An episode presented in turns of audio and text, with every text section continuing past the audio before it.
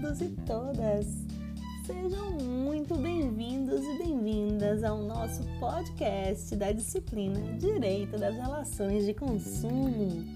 Eu sou a professora Alice Santana e no episódio de hoje nós vamos correlacionar com o tema 5 do seu plano de ensino, que é a oferta. Para isso, eu trouxe uma jurisprudência para a gente poder ler e, e se inspirar que é o posicionamento do Tribunal de Justiça de Minas Gerais.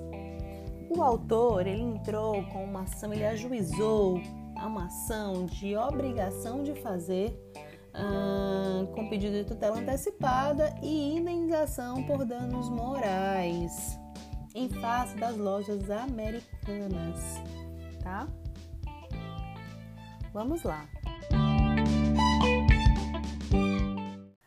Uma apelação nos autos do processo, apelação civil nos autos do processo é, 10.0002.00015.08.90.01.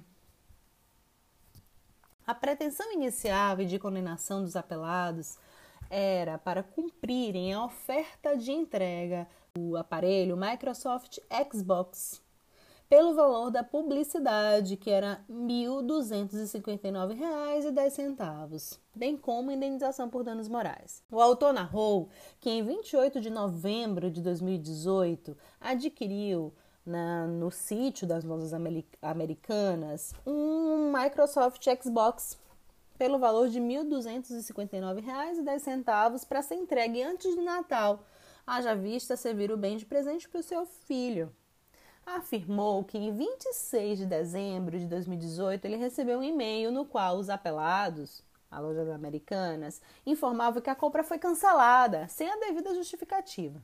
Citada, as lojas americanas apresentaram contestação, alegando, em breve síntese, que o apelante pretende a rescisão de suposto contrato de compra e venda mas que ainda existe danos morais indenizáveis. O fundamento de direito a ser aplicado ao caso é a responsabilidade civil objetiva prevista no Código de Defesa do Consumidor, tendo em vista a relação estabelecida entre as partes, consumidor e fornecedor, né, em que a, a, o magistrado aqui fundamentou é, os elementos subjetivos do artigo 2 e 3 do Código de Defesa do Consumidor.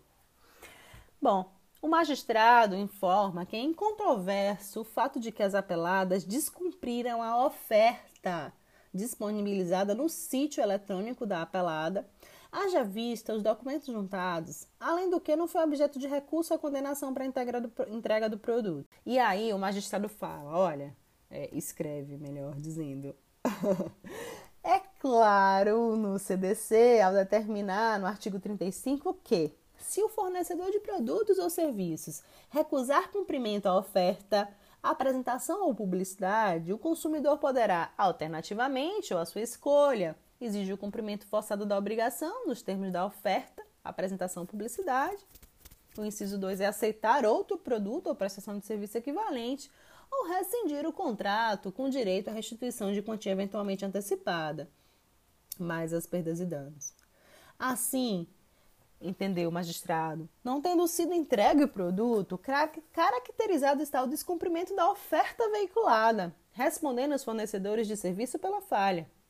Quanto aos danos morais, trata-se de hipótese que faz incidir danos morais, ou seja, aqueles que decorrem da gravidade do ilícito em si, sendo desnecessária demonstração de efetivo prejuízo. De acordo com os documentos juntados, o pedido fora realizado no final de novembro de 2018 e a comunicação de cancelamento somente após o Natal, start, patente, a falha na prestação do serviço, além de quebra da expectativa do consumidor em adquirir o produto, que inclusive seria dado de presente de fim de ano. Com efeito, além do descumprimento da oferta, a compra foi cancelada injustificadamente, situação que gera danos que extrapolam meros aborrecimentos. Como já dito, a responsabilização das apeladas é objetiva, pois que a relação estabelecida entre as partes envolve direito consumerista.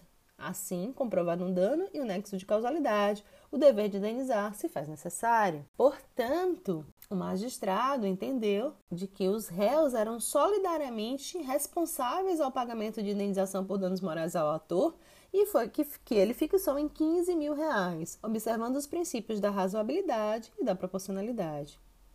Sobre essa quantia, informa ainda o magistrado, deve incidir correção monetária, né, a partir do arbitramento mais juros de mora de 1% ao mês a partir da citação. E, portanto, deu provimento ao recurso para reformar a sentença, condenando os apelados réus solidariamente a pagarem ao autor indenização por danos morais no valor de 15 mil reais, ao qual deve incidir correção monetária pelos índices da CCGM, que deve incidir correção monetária mais juros de mora de 1% ao mês a partir da citação. Condenou também os réus ao pagamento das custas processuais na proporção de 50% para cada, mais honorários advocatícios na mesma proporção, que ele fixou em 20% da condenação. Portanto, essa foi dentro do Tribunal de Justiça de Minas Gerais. E aí a gente viu o descumprimento da oferta e a necessidade dele manter a oferta pelo valor adquirido, mais o pagamento de 15 mil reais. Isso porque a sentença, pessoal, ela já tinha sido pelo pagamento, pela manutenção da oferta no valor que foi, que foi oferecido no site.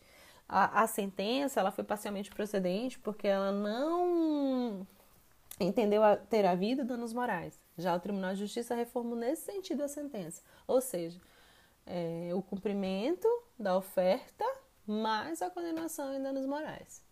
Viram aí? Pois é.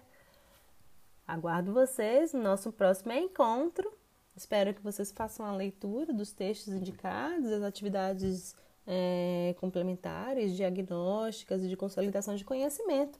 Eu espero vocês no nosso próximo encontro. Um abraço e até lá!